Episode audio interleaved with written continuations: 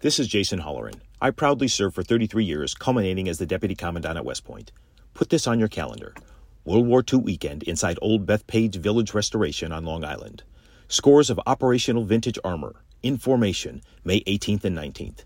Nassau County Executive Bruce Blakeman invites you to join him in saluting America's greatest generation and all those who have worn the uniform in defense of our freedoms. That's May 18th and 19th, presented by the Museum of American Armor. A common sense recap of the day's biggest stories. It's John Catsimatidis and Rita Cosby. Katz and Cosby on 77 WABC. Breaking news WABC. Well, there's a big wow today.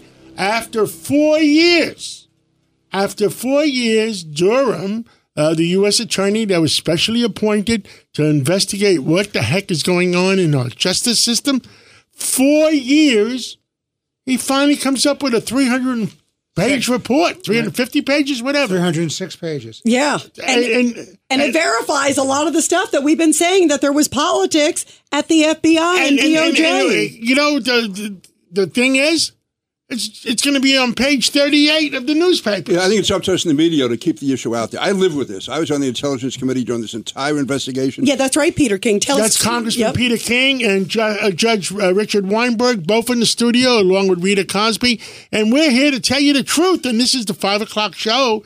The I- I'm not, I don't want to say the only show that tells you the truth, but one of the important shows that tells you the truth of what the heck is going on. And we don't hide the in our country. And We, we don't, don't hide, hide the anything. stories. Yeah, we don't bury it. Uh, I'm glad the New York Post, I'm sure, will cover it. But Pete, you lived through this. Yeah, I was on the Intelligence Committee during all of this. I never saw such a uh, violation of basic rights. Uh, there was never anything to this. I mean, I would sit there. There was nothing. You had John Brennan come in. You had James Comey come in. You had all these different witnesses, and I saw the way they were browbeating Don uh, uh, Don Trump Jr., Hope Hicks, the whole all the Trump people. With all of that, there was never anything. Yet I turned on television that night and CNN, Adam Schiff and uh, Eric Swalwell are on. You wouldn't believe what we heard today. Well, you wouldn't believe because it was never said. Now this is a So disgrace. now, now th- this is important. You were there, Congressman Peter King, Mm-hmm. the most one of the most honest congressmen I know. You were there, and you were down in committee, and the committee said X, Y, and Z. Right. We, the witnesses, in. And Adam Schiff came upstairs and did a press conference and lied about everything. Now, there's two things there. One, you're not supposed to disclose anything you hear at the hearing. That's number one. These are three levels below the ground. Everything is top secret. You can't bring phones in. You can't take notes. You can't take them out of the room with you. And yet, so first of all, Uh, Adam Schiff shouldn't have even been talking about it. Secondly, when he did talk about it, it was all untrue between him and Swalwell, the two of them, and the media picked it up. They ran with it. There was never anything to that. And that to me is a disgrace. This is like this is not ordinary political charges. This is undermining the presidency of the United States. Absolutely, Judge Weinberg. And what it did is it divided our country, mm-hmm. And it went on for years and years and years. And it was a black eye on the Trump administration from the very beginning. So he was always playing defense on this issue, and they kept churning and churning and churning the false narrative. Now, the key thing about the Durham report, it's saying there was no evidence that the Justice Department had or the FBI had that there was any collusion between Trump and Russia. They had no basis for investigation. They had no basis to go in to the FISA court and get those uh, those warrants. It was absolutely ridiculous. They persecuted individuals to try to Right. shake them down, and there was nothing there, Congressman Right, King. right. Let me point the Wow. finger too. This is John Brennan. This is James Comey, and this is General Clapper. The three of them kept this going. The, the, the DNI, the CIA, and the at FBI. the behest of also working with the Clintons, getting some of the information from the Clintons. Well, it's all based on the Steele report, which is a fabricated report. It was all it was all nonsense. And they the should have key left is it they out. knew it. The key, that's what's stunning to me about what I've seen in the Durham report. They knew it was false and they continued the narrative. And that's what he confirms, and that Judge. came from the Clinton campaign and Russian intelligence. The Russian intelligence agent was the source, and we're supposed to believe him. It's okay for the uh, Clinton campaign to work with Russian intelligence, and then Donald Trump, though, was the one accused who was supposed to working with the Russians. There was no contact at all. It was absolute BS, and this is a disgrace. It's a national disgrace. Wow. And how are we going to have faith in FBI and DOJ? Listen, there's so many great folks that work in both of those Absolutely. Well, departments. you know, uh, but I, I, I'd like to get some people to talk about this. Is uh, is Vito on yet? no, we're working on Vito Vito's Fossella. coming on, He's Vito gonna be Fossella, on- and he's yep. an attorney too. Absolutely. And, and uh, we should have had, uh, uh, but it just happened. We should have had George Venizelos uh, in. Uh, to talk about Absolutely, it. Who uh, was former head of FBI in New York. You're right. This is this is stunning because there are so many good people that we all love in law enforcement, but yet this shows that they were so politicized and that they were so they the- couldn't go the away from people, their politics. The people should get in trouble is not necessarily the people following orders because everybody is following orders. Uh, they don't want to give up their, their pension for 27 years, 24 years, 22 years, and they're going to say yes, sir, and no, sir. But what I said a couple weeks ago is, is somebody on top, all the way on top, should say, look, this is wrong. Enough is enough. This Yeah, was the absolutely. weaponiz- This was the weaponization of the FBI and the Justice Department at the very, very beginning of the Trump administration. That's what it was. Total, total weaponization, and it's an abs- It's a disgrace. Look, the American people, all they want is truth, justice, and the American way, the way we've been saying it. Absolutely. That's all we want, just the truth. Yeah, and they have to have faith in their justice system. That's what concerns me. There are so many great people, but when they see this, it undercuts the FBI, it undercuts DOJ, it confirms what we talked about all along, the politics of it, and and that saddens me as as someone Well, who loves but- law but- enforcement. But, Congressman King has also pointed out, just let's be clear, you not only had the DOJ and not only had the FBI being corrupted by this process, you had the intelligence community too, because that's where Brennan and Clapper come in. And, and Brennan was one of the main uh, people pushing this whole uh, phony lie story. Absolutely. And by the way, we have now joining us on Cats and Cosby, Vito Fossella, of course, the current Staten Island Borough president, former congressman. Uh, Vito, what is your reaction first to this bombshell? This coming out from the Durham report saying basically they knew it was wrong. Uh, they knew that it wasn't, uh, you know, ties to Russia with Trump, and yet they continued with the narrative. They even went before the judge, continue vouching with this theory, knowing it wasn't correct. This is really damning, I think, sadly, to so many people at the FBI and DOJ.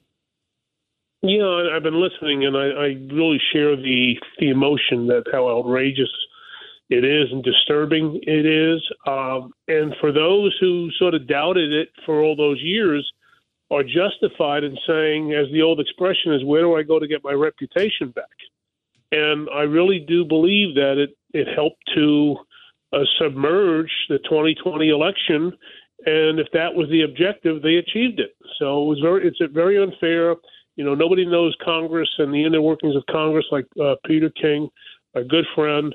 And you hear what happened when people just got up in front of a microphone and lied to undermine a presidency of the United States. Um, where are there going to be any repercussions? Are there going to be any results? I, I don't think so.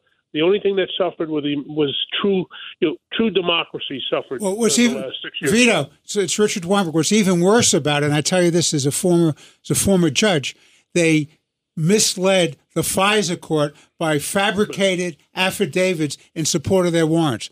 Understand that they fabricated evidence, and a kid was convicted for doing that, and he was one of their employees. What's that all about? And where was the all the other Well, the people Fi- who were involved? You know, Judge, and Peter knows as well, the FISA court, especially after 9 11, became very integral in our war against terror and, and how to justify and get the appropriate warrants in the, in the right sort of way.